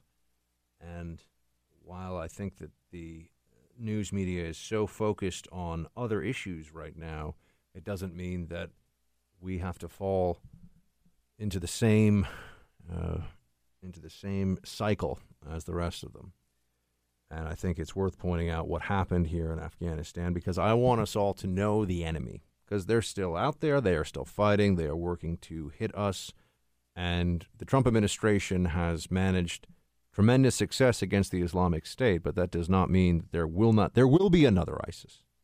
You can you can count on it. I assure you, there will ISIS still exists. There are still affiliate organizations of the Islamic State around the world, but another one of these jihadist terrorist organizations will rise up, will seize territory, and will become a factory for suicide bombers, uh, a, a an entity that engages in mass slaughter and mass rape and the enslavement of children. It will happen again under the banners of Islam, under the banners of the Islamic State, it, will happen. It's just a question of when and how soon, and I think it'll be sooner than many people could realize right now based on some trends in parts of the world that we will continue to follow here on the show. The war in Afghanistan is not going well. The Trump administration is improving upon what was done by its predecessor, that's for sure. But we started this war in 2001, and now we are in 2018. And I have heard many of the strategies and discussions stretching back for a long time on this. As I've told you before, I spent a, consider- a considerable period of time in Afghanistan, and I I think that this is a problem that needs much more attention than it's getting. And one of the issues that I see is that we are being led to believe, oh, the Taliban, they're going to have to be part of a negotiated settlement. And this is also part of a rising sentiment right now. And I understand where this comes from. But the sense that we can't fix the world's problems, and we can't. We can't intervene in all these places and make their countries functional and, and just much better, also true. But we should make no mistake about the evils that exist in places like Iraq and Afghanistan. And I do reject the notion that even some libertarians and non interventionist conservatives will uh, attach themselves to in one way or another, that these are somehow creations of or, or responses to U.S. foreign policy. These entities, these groups, these uh, ISIS, the Taliban, that this is somehow still a reaction to what we've been doing. The truth is that these evil entities would be around even without us there. And in the knowing the enemy category, let me just take you through what just happened in Afghanistan. So whenever you hear someone talk about how we need a we need a political solution with the Taliban, remember remember what I'm telling you right now. Uh, and now the Taliban hasn't claimed credit. Terrible word to use, but they haven't claimed that this is their attack. It very likely is. It could be the Islamic State, but the Islamic State in Afghanistan is is a it could be considered a splinter faction of the Taliban. I mean, the ideology is the same. The Taliban and Al Qaeda were symbiotic organisms pre 9/11. I mean, it's not. Let's not get too hung up on the terrorist org chart here. Likely a Taliban attack, and this is what happened. It just happened in the last 24 hours or so. They attacked a charity in Jalalabad. Uh, Jaybad is a city right on the right near the border of Afghanistan and Pakistan, and it's actually surprisingly beautiful part of the world. There's all these rivers that cut through the valleys and the mountains, and it's it's pretty incredible when you when you see it. Um, but there's still a tremendous amount of violence in the area. It's close to the Pak border. And anything that's close to the Pak border is always a hot spot for Taliban and also Haqqani activity, as well as now the Islamic State whichever jihadist group it was, I'm going to assume it was the Taliban, but keep in mind that it could tech, you might see a report tomorrow that it was the Islamic State, and that doesn't make all that much difference for our purposes here. It's just a reminder of what we're up against and what we what we would be leaving behind if we do decide to just say forget it at this point, meaning that we're not going to be able to make Afghanistan into what we were hoping to. They attacked the UK Save the Children charity. All right, the, the, the Taliban or whomever it was went after a charity that ex- that that exists. It, the name is literally Save the Children, and they set off a suicide bomber and laid siege to the building, and it, it was an attack on a charitable organization. And this isn't the only time that they have done things like this. I mean, in this case, because they're actually literally attacking a group called Save the Children, it seems particularly horrific. Um, but they've attacked the Swedish NGO Operation Mercy. They've attacked uh, a Finnish charity for, that was a, a, Christian charity with Finnish people uh, working to help. This is, these are literally NGOs that are trying to provide medicine, food, just help the Afghan people. But the nihilism and the sadism of jihadists is such that th- that they want to kill those who want to ease the suffering of others without political agenda, without anything else, j- just trying to help heal the sick and, and clothe and feed the needy and the desperate. And that's what we're up against with the Taliban. That's that's who U.S. troops have been fighting against, and that's who U.S. troops have been training allies on the ground, Afghan allies, to be fighting against. This is not a this is not a war where you know we both have ideas of what the future should look like and you know may the best side win. This is good versus evil. And I think some of that is being lost, especially in Afghanistan and the discussions about how there may be a future where the Taliban is Taliban is an evil entity. All right, people that are a part of it are are enemy ideologically and on the battlefield, uh, but there is no solution that includes them. That, that, that can't be a part of this. And it just reminds me of other discussions I've seen, and, and recently uh, I've been reading some and, and hearing about some of the criticisms of Trump foreign policy in, in Iraq. They're saying, well, he was supposed to be non-interventionist, and he hasn't. He's had a more traditional GOP style foreign policy than some expected him to. Remember that we are fighting against enemies here in Iraq and Afghanistan, particularly as well as other places in the world, who have absolutely no baseline of decency whatsoever. They will attack a charity. They they will systematically and intentionally attack a charity for children and kill people who want to just help children, the children of Afghanistan. In the case of the Islamic State, which the Trump administration has done a very uh, a very good job of accelerating the programs against them and actually making a, a, real effort to eradicate them, not just hold them in check, not keep them from holding more territory, to actually take them out. And I think there was also a ma- there was a major airstrike in Afghanistan. Look, I know that Trump team is trying in Afghanistan, but they've they've, inher- they've inherited a deteriorating situation there. In the case of Iraq, I don't think nearly enough people in this country, and I know we have many, many veterans, and thank you, by the way, for your service and and all that you've done for and do for this country. But I don't think nearly enough Americans realize that for a while, one of the preferred tactics of Al Qaeda in Iraq, which is this, what ISIS became, was to find uh, people, including children, uh, with Down syndrome and strap suicide vests to them that were remote detonated. That's what that is what we are up against, everyone. That is what the other side and they don't it's not repudiated by them. It's not that was a one time thing. That was a tactic they were using. You know, even just saying it, I kind of want to grab an M4 and get out there and start taking out the bad guys myself right now. I mean, it's so horrific that it it it is painful to even think about the truth of what has happened in these places. But that is what the enemy will do, has done, and believes in in Iraq and Afghanistan and elsewhere. We, we are not uh, dealing with an enemy that has political aims that differ from ours that we can you know reasonably disagree on here and there and how do we find ourselves? It is a good versus evil conflict. I think that is being lost and i believe that the attack on the save the children charity in afghanistan is yet another reminder that we are fighting against the, the jihadists. Their their worldview is such their view of themselves is such that nothing is too depraved for them, nothing is below them. They will do anything to kill, to maim, to murder, and to destroy. And while I don't think that we can solve this problem everywhere, and I'm not even sure there's anything left for us to do in terms of defeating them uh, fully in Afghanistan, I don't know what the, I don't know what the pathway to that would even look like at this point. I don't know. I'm saying I don't know. I, I wish I had a, an answer. Uh, but we cannot forget what the other side is really like. Um, all right, I, I, I know that was a little. We were going to have Professor. I know that was a bit intense, but I think it's important. Uh, we have Professor Peterson uh, joining us here in just a few minutes in studio. Uh, Dr. Jordan Peterson.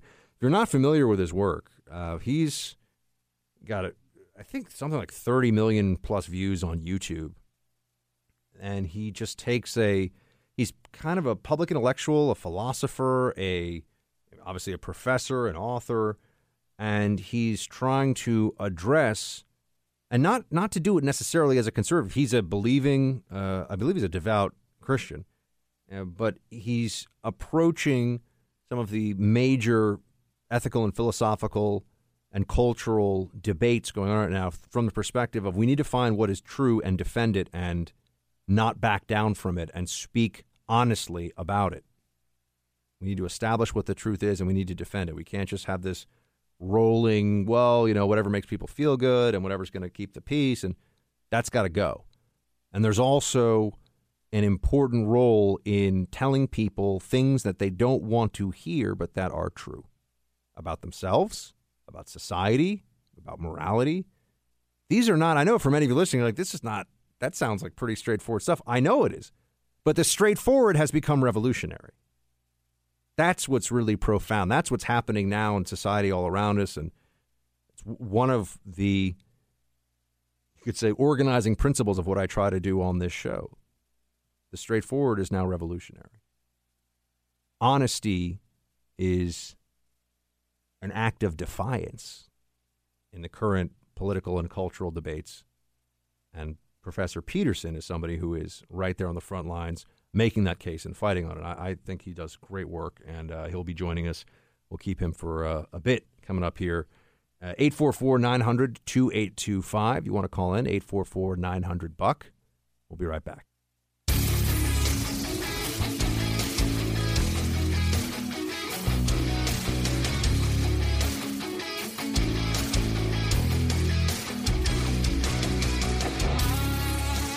John in Minneapolis, you've been patiently waiting, sir. What's up?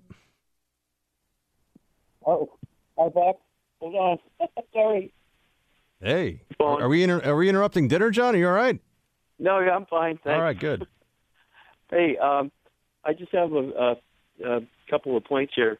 When uh, when we have this uh, uh, thing going on where Trump's talking about not fearing going and talking to uh, Mueller under oath, I don't know why he has to say that. I I think it would be good for him to say, "Hey, I'd like the Hillary Clinton treatment." You know, maybe uh, a private conversation, not under oath, not recorded. You know, maybe even maybe even with uh, Agent Strzok. Yeah, I, I understand what you're saying here. I mean, but we all know he won't get that treatment, right? We know No, that I. Mueller There's the ma- is not going to pull a Comey for Hillary. Very different. That, thank you for appreciating my uh, sarcasm. Yeah, no, I mean, I, I'm appreciating. I'm just saying, you know, that's unfortunately you're correct, but but here we are, right? There's the double standard that I've been talking about for most of the show is very real, and that's why people are are sick of all this nonsense because there's an understanding. I'm sorry. And I suppose there'd be, uh, you know, no use in having Melania have a private con- conversation with Mueller, like uh, Bill Clinton had with the, the Attorney General uh, Loretta Lynch. Yeah, I think. Look, uh, another another worthwhile point here, which is, and thank you for calling in, John. Thank you for holding. Uh, You know, we we've seen we've seen so much obvious corruption and malfeasance at the DOJ already, and yet you get these people who are like, Trump is undermining the Department of Justice. I think the Department of Justice has done a very good job undermining itself. I think the Department of Justice has, at the top levels, shown us that it is now a partisan instrument, and that should be, for all of us, very, very troubling. There is nothing about that that we can sweep aside or under the rug and hope will just go away. You know, hope that for another day, uh, there will be a, a way to fix it or something. Right? That's that's a big, big issue. So I, I think that uh, Trump gosh, I hope he doesn't sit down and talk to Mueller. I mean, if he does, I'll have a lawyer present. And I'm. can you imagine? Let's just take a moment, and we got Professor Peterson here coming up with us in just a second. So that'll be a really, really interesting conversation. And I I would encourage you all to check out his work, especially on YouTube. He's got a whole bunch of lectures there uh, that that are worth that you'll be like, oh wow, this is really interesting. Uh, imagine for a second if Mueller sits down with Trump and he and they do this whole and, and at some point Trump says, you know, I did say this or I didn't say this or there's just a discrepancy. There's a problem. Think about what the response would be from half of the American electorate when on the in the very unlikely scenario that there there was even a hint of yeah now they're gonna now they're gonna criminally prosecute the president for uh, for lying lying to uh, federal agents federal officers. I, I mean the country. Now I know that this probably I'm not even sure this really could happen. I don't even know the specific. I don't think it really, but maybe. You start to get in this thing of people speak very definitively about this, and then what what can happen is what does happen. You know what I mean? That's that's what the truth is of a lot of these circumstances. Uh, you know, you, you think, well, that will never be the case until it is, and then all of a sudden, you're saying, but what about the Constitution? It's like, well, they're already pressing charges. So, and then and then you hope the courts sort this out. But the I I'm somebody that's not not one for protests and and getting out there in the street and everything, but I actually walked through a very a rowdy union protest on my way to work today. You know, what's with the union guys they were you know they were outside of a building here in Midtown, and there like, there was a huge they had PA system and just cursing and potty language and cur and scram like there's kids, guys, come on, you know if you want to be like local. Whatever, local ironworkers two two seven or something. That's fine. Do your protest, but you know, no need to be dropping, dropping uh, the kind of bombs they were dropping. I'll tell you that. It was a little bit. I, I, was. There was a part of me that was like, "Excuse me, sir, clean up your language. Clean up your language, Mister Union Man. This is appalling." But anyway, I if they were to press charges against Trump, the backlash, I, I can't even describe to you. It'd actually be kind of an interesting project to try to think about what the it would just we'd go bonkers, go completely bonkers. This whole thing is just such a setup. It's such a scam. It's so dishonest. It's so wrong, and it's so obvious too to you, to me, to what's going on here. That on the one hand, there's and I shouldn't say this, but I I can't help. On the one, there's almost a part of me that kind of wants them to try, just because then it will be it will be on. I mean, then it's like, all right, gloves off. Now we get to. I, I don't know what that even means for the country. I'm just, I'm surmising here. I'm theorizing. Uh, there is a part of me that, just for the purposes of seeing what comes next, would like to imagine what the country is is going to be like when we wake up and they go, yeah, we're gonna we're gonna prosecute the commander in chief, who is a a really a revolutionary figure in American politics right now we're going to prosecute him for like because you know he said that he said something to Mueller that Mueller says he didn't say that or whatever. You know, it would get wild, friends. I'd be I'd be out there with placards, probably with salty language like the union guys too.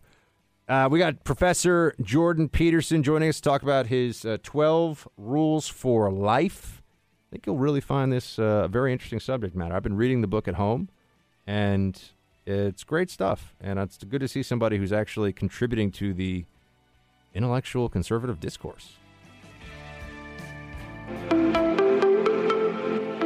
All right, everyone, a special treat today in the Freedom Hut. We have Dr. Jordan Peterson here with us. He is a professor of psychology at the University of Toronto, clinical psychologist, public speaker, and a creator of self authoring. His latest book is 12 Rules for Life An Antidote to Chaos, just released actually this month. Uh, Dr. Peterson, great to have you. Thank you for coming in studio. Thanks for the invitation. Talk to me a bit about 12 Rules for Life. Well, I've written it over the last five years. Uh, it was published just yesterday. It seems to be doing quite well. It was a big hit in the UK. I was there this week. It released there a week ago. Uh, I spoke to a lot of people in London, about 2,300 people, I guess, in different venues, and people seem to be finding the sorts of things that I'm talking about extremely useful. Now, you actually have rules, uh, which, for those who are wondering, it's not 12 rules for life, and then we get into a complicated thesis about other things that have nothing to do with rules. There are actually 12 rules stated in the book. So I wanted to run at least a few of them by you, uh, by you here for everybody to get a sense of where you're taking us. Stand up straight with your shoulders back. That's rule number one. What do you mean and why? Well, that's kind of a comical one. I write, it oddly enough, about lobsters in that, and, and other animals as well. But trying to make a case that um, we've been sizing each other up for a very, very long period of time. So, over evolutionary spans of time. And the way that you present yourself to the world determines, in large part, how pe- not only how people treat you, but how your own nervous system reacts. So, if you if you crouch and, and act defensive and put your shoulders down and hunch, you're likely to be feel more emotional pain, be more depressed and, and anxious, and people will also be much more likely to uh, treat you badly and not to take you seriously.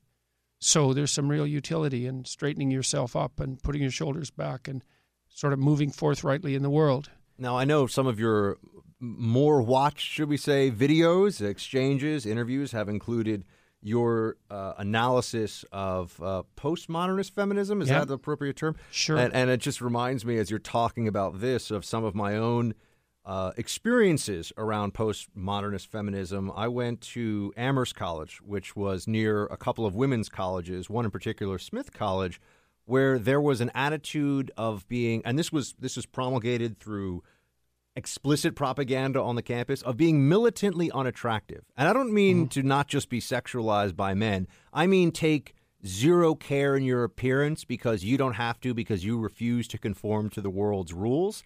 And I always felt like that was a, a very damaging message to be putting out to young women or young men, but Yeah, this was well- at an all women's college. And it, to me, seemed to be a, a manifestation of this postmodernist feminism, that this was a way of re- rebelling against the world meant uh, dress and present yourself as though you don't, again, explicitly, you don't care what people think. Well, there's also some argument there that the way that people size you up is somehow arbitrary and that those rules could be different than they are. The reason that I trace back the evolution, let's say, of proper posture and its signaling so far back in time is to make a case that the way that people judge you isn't in, at least in terms of how you present yourself isn't isn't all arbitrary social construction. There's deep reasons for it. And so like all animals size each other up and we do the same thing. It's not an arbitrary patriarchal social construct. And in fact, the circuits in your brain, let's say, that analyze the way that you present yourself and the way that other people present themselves are unbelievably old and they regulate your emotions. And you can't ignore you ignore all that at your peril, and that, that's the point you're making with regards to this militant militant unattractiveness. It's not helpful if you if you make yourself unattractive in other people's eyes, even if you're doing it as a as a sign of rebellion, there's a very high probability that you'll also make yourself unattractive and contemptible in your own eyes, and you'll end up anxious and depressed and nihilistic and bitter and cynical and irritated and unproductive and all of those things I- that just I- aren't good. I saw a lot of that happening. There was a, a, a correlation between these things. I, I wanted to get to, we won't be able to get through all of the 12 rules, and that's a good thing because then people have to buy the book. But um, not that I'm doing these in order, but rule number two struck me as among the uh, obviously most helpful and important to everyone listening. Treat yourself like someone you are responsible for helping. Yeah, yeah. Well, that's a meditation on the fact that people are often extremely hard on themselves. You know, I mean, life is hard, and we all fall short of the ideal in many ways, and we're all capable of doing terrible things, and we know very well about ourselves the terrible things we've done and our own weaknesses, and because of that, we don't often treat ourselves with proper care. And I don't mean to be easy on yourself. I, I don't mean that at all. And I don't mean to put yourself ahead of other people. I mean that you should treat yourself like you have some dignity in the world and some utility and to try to conceive of a future that would be good for you in, a, in every possible way. And not least because other people also depend on you.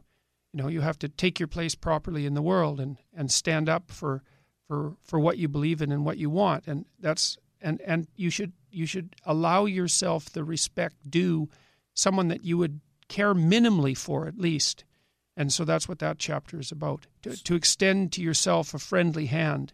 That's a good way of thinking about it. So much of what I've seen in, in the rules, and I can tell you, I actually don't have the book with me in studio because I have it at home because I'm actually reading it. Uh, so it was sent here in studio, and I took it home with me earlier in the week, and I'm in the in the midst of making my way through it uh, because I'm familiar with your your work before the book, as I think many of the listeners are. I know we've had you on the show once or twice Yep. before too, um, but you are best known, I think. Well, maybe that's too fine a way to put it, but you are well known among the better known uh, ins- uh, instances or incidents in your career had to do with refusal to use pronouns that do not correspond to biological gender. What I think is interesting is that your book is uh, is positive and constructive, and yet by the academy's terminology and the way that you're treated by, and you are an academic, but the way you're treated by academics, it's as though you are being deconstructive or you're being unfair to people. How, yeah, how well, you- people jump, you know, in the polarized political situation that we're in right now, if you're in opposition, if you stand in opposition to the radical left, then you're often tarred with epithets that are associated with the radical Yeah, right. You, you can imagine what it's like doing this show in terms of some of the emails that I get. Yeah, yeah well, exactly, Yeah. exactly. And so um, I stood up against a bill in Canada, a piece of legislation that allowed the government to mandate what you had to say. And I didn't care whether it was about transgender rights or about anything else. It wouldn't have mattered what it was about. I think the idea that the government can mandate the language that you have to use under any circumstances whatsoever is reprehensible. In fact, in the United States, the Supreme Court decided that that contravened the First Amendment in, I think, in 1942. The same principles apply in Canada. Now, when I stood up against the bill, people assumed that, or you know, uh, called me names. And this like- was a bill that would have criminalized misgendering, right? That's what the did criminalize Did, it. I mean, it did, has yeah, passed, yes, and it's had it's had very negative effects. There was a huge scandal in Canada So recently. you got to call a man a woman, everybody, or a woman a man, or else you can actually have state sanctions against. Well, and I wasn't even objecting to that so much as I was objecting to the use of these more, I would call them leftist manufactured terms like Z and Zer, which I don't regard as having anything to do with transgender rights. I think they're an attempt by the radical left to grab. To, to, to dominate the linguistic territory that the political arguments. I didn't know Canada was on. that crazy. I assumed Yeah, this was just a crazy enough. transgender issue. I didn't know that they were at. The, I think Harvard has the twenty-seven genders, so this Mhm. was the the Baskin Robbins flavor approach to gender, mandated by law in yeah, Canada. it is now mandated by law. That's right. Yeah. Uh, th- But what made me think of this is that you, your book, and as as I've said, I'm, I have not finished it yet, but I'm making my way through it, and I've certainly familiarized myself with the rules, which I think, uh, in many ways, speak for themselves, um, or at least the audience can get a sense of where it's all going in the chapters. But it seems to me that you're contending with, or in the work that you do, and I would offer that in a very different, or not very different, but in a different way, I come across this doing a radio show too, that the truth is now offensive, and that that can truth be a is always truth, Tr- is always offensive. offensive. Of course it is because I mean the things that you have to communicate to people when you have to communicate are often difficult. We don't sit around and talk about everything that we agree on. I don't sit here and talk to you about the fact that the floor is flat. It's obvious that it's flat. It's the only thing that we need to communicate about are the things that we disagree about, and the probability that, that we're going to do that without upset and conflict is zero. But it's better to talk it out than to fail to make peace. And it's better to talk it out than to fight. And people think that we can have discussions without anyone getting upset. That's absolutely ridiculous. And I mean, you think people who think that have never had a relationship. I mean, do you know anyone that you've ever had a serious relationship with that you haven't had disagreements with? And uh, how could it be otherwise? Life is difficult. There's hard things to contend with, and there's no difference between thinking and conflict. So it's it's absolutely it's preposterous, is what it is, and um, it, it has nothing to do with making the world a better place, as far as I'm concerned. It's a way to avoid conflict and to exercise power, essentially. We're speaking to Dr. Jordan Peterson, author of 12 Rules for Life An Antidote to Chaos. We're actually going to keep him through the break and talk to him a little bit more about the book. We'll get into some more rules in just a minute here, team. So uh, stay right there. All right, everybody, welcome back. We have in studio with us here in New York City Dr. Jordan Peterson, all the way from Toronto. Uh, hopefully, the flight was was pleasant. Uh, he's down here in New York. He's talking to us about his new book, 12 Rules for Life An Antidote to Chaos, which has just been released this week. And uh, we're talking about some of those rules. Well, we're talking about a lot, a lot of things, actually. And uh, why is it that the uh, the left, when it comes to a book like this, they're going to get upset about it, right? But among your academic peers, for example, can't they look at this and think to themselves, you know, maybe he is trying to at least open a, open a dialogue? I mean, there, there's certain terms that the academy uses all the time, Well, I would- dialogue, and but and, and Yep. yet you here are clearly trying to do that. You're not shaming anybody. You're not, you know, uh, dead naming anybody. You're not doing any of this stuff that gets the left really upset these days. Uh, in terms of, of that, in terms of attacking people, and that gets them into some kind of a fury. Uh, is this is it opening a dialogue with some people on the left in academia for you? Are you seeing the, the cracks, or is that not happening yet? Um, that's that's a difficult question. I think like there's in my discipline in psychology, like psychology hasn't fallen prey entirely to the blandishments of the radical left. It's more the humanities. There's a small, noisy minority in the universities with whom you can't have a dialogue. There's no talking to them at all. Um, there hasn't been any real attacks, I would say, so far on the content of my book. There's attacks on on the radical left's delusions about what they think I'm saying. You know, I rarely encounter anyone who's willing to discuss the ideas that I've actually brought forward. I don't know if things are getting any better at the universities. There's not much evidence for that in Canada. Um, It quite sounds like the things are getting worse. It's say. even worse than well, I thought with the law about gendering. I had no yeah, idea. Yeah, well, the problem is, is that in many of these disciplines, and that would especially, again, especially be the, the, the humanities, is that almost every single person in them now is left wing, and and many radically left. One in five, you know, um, self-identified Marxists, for example, and as has been pretty well documented by people like Jonathan Haidt at, at New York University. And I don't think it is getting better because those people are mostly young and they're mostly tenured, and so they'll be there for the next three decades or four decades. And I can't see any real way out of that except for students and their parents to to become educated about what's happening in the universities and stop taking courses that are associated with the radical disciplines. They're identifiable.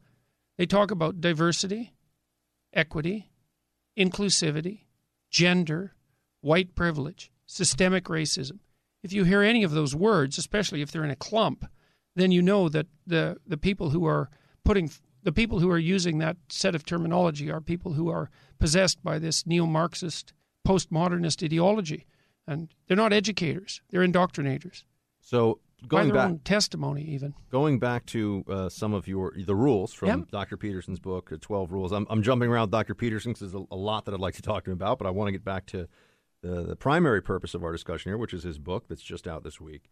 Uh, picking among my favorite of the rules: Do not let your children. I don't have any kids yet, but I, I thought this one was going to get a lot of attention. Do not let your children do anything that makes you dislike them. Mhm. Tell me about that. Well, the first thing you have to recognize if you're a parent is that it's actually possible to dislike your children. And, you know, I'm a clinical psychologist and I've seen the results of people disliking their children in, in the most brutal ways that you can possibly imagine. You think, well, everyone loves their children. It's like, well, yeah, possibly, and perhaps not as well, but certainly not everyone likes them. And that's certainly the case as the relationships extend over time. Like little kids will push you and they can push you hard, especially if the little kids are more aggressive. Like I love little kids, and I think they're great, but they will definitely push you because they want to find out how the world works. And if you allow them to trample all over you and to walk all over you and to not follow any reasonable rules and to not act responsibly as they grow up and to not help in the household and so on, then you won't like them and then you won't treat them well and you won't help them learn how to be the sorts of people that other people like. Like what you want to do for your child by the time they're age four is you want to help them develop into the sort of child that will listen to adults so adults will pay attention and smile at them and that know how to play and behave properly so that other kids will make friends with them. And then wherever your child goes, they see adults that are happy to see them and they encounter children who want to play with them and interact with them. And you open up the whole world to your child by doing that. And all you have to do is be a bit honest with yourself. And when your child is doing things that you find annoying and irritating, and maybe you talk it over with your spouse or someone that you care about, you know, to make sure it's not you. And then you impose some simple rules and, and, and, and the disciplinary structures necessary to make peace in your house. Then you'll like your kids and you can get along fine, and everyone else will like them too. It's a hell of a good deal for everybody. Tell me about rule number seven pursue what is meaningful, not what is expedient. Sounds like a virtue versus happiness situation. Well, people often craft their language, for example, and their actions to to get some to obtain some narrow thing that they're focused on. And so they, you know, maybe I could come into this interview and I could think, I, I want to make sure that I talk properly so that I sell a lot of books. And that would, I would say that's expedient. It's like I've set the goal. I'm going to manipulate the conversation to obtain my end. Sounds like you work in media, yeah. Well, but I don't No, want to I'm do. kidding, I'm right. kidding. Well, I mean, it, but I don't want to do that in a conversation. I want to come in here and have a conversation with you. And if one of the consequences are people become mm-hmm. aware of my book, well, that's great. But that isn't what I'm aiming for. What I'm aiming for is a, a meaningful, engaging conversation. And I think that you can aim at that in almost everything that you do, a sense of meaningful engagement. And there isn't anything better than that. And so, and you can, you can watch yourself from week to week. You can see when you're engaged in something meaningful and, and deep and when you're not. And you can practice staying more often in those places that are meaningful and engaging. And the advantage to that is, too, so people pursue happiness and they think they should and they think they should be happy. But lots of times in your life, you're not going to be happy because bad things are going to be happening around you. But if you've oriented your life so that you're trying to do the things are, that are meaningful, that even when you're suffering, then you can think, well, you know, yeah, this is rough and things are terrible around me, but I'm still doing something that's worthwhile. That can sustain you through real trouble. And a lot of the book, a lot of 12 Rules for Life, is about what will sustain you through trouble. And it isn't happiness. Because, you know, when, when your when your when your father has Alzheimer's, when your when your wife is ill, when you have a sick child, you're not going to be happy. You need and you need something more than ever under those circumstances to keep you afloat and to and to help you not become bitter and hopeless. So a huge part of the book is about that. Dr. Jordan Peterson, author of 12 Rules for Life An Antidote to Chaos. It is available now in bookstores and on Amazon. I have two books right now, team, on my bedside table. One of them is about narco-terrorism in Mexico. That's probably not going to be inspiring, but important information, obviously. Uh, this, though, is a book that I plan to read in the weeks ahead because everything that I'm seeing looks great. You should check it out for yourself. Dr. Jordan Peterson, thank you so much for uh, coming in person, chatting with us here on the show. We really appreciate it. Thanks very much for the invitation. I hope you enjoy the book. And uh, team, we're going to close out the Freedom Hut today with that. Uh, please do send me your thoughts at facebook.com slash Buck Sexton or also official team Buck at gmail.com. Until tomorrow, shields high.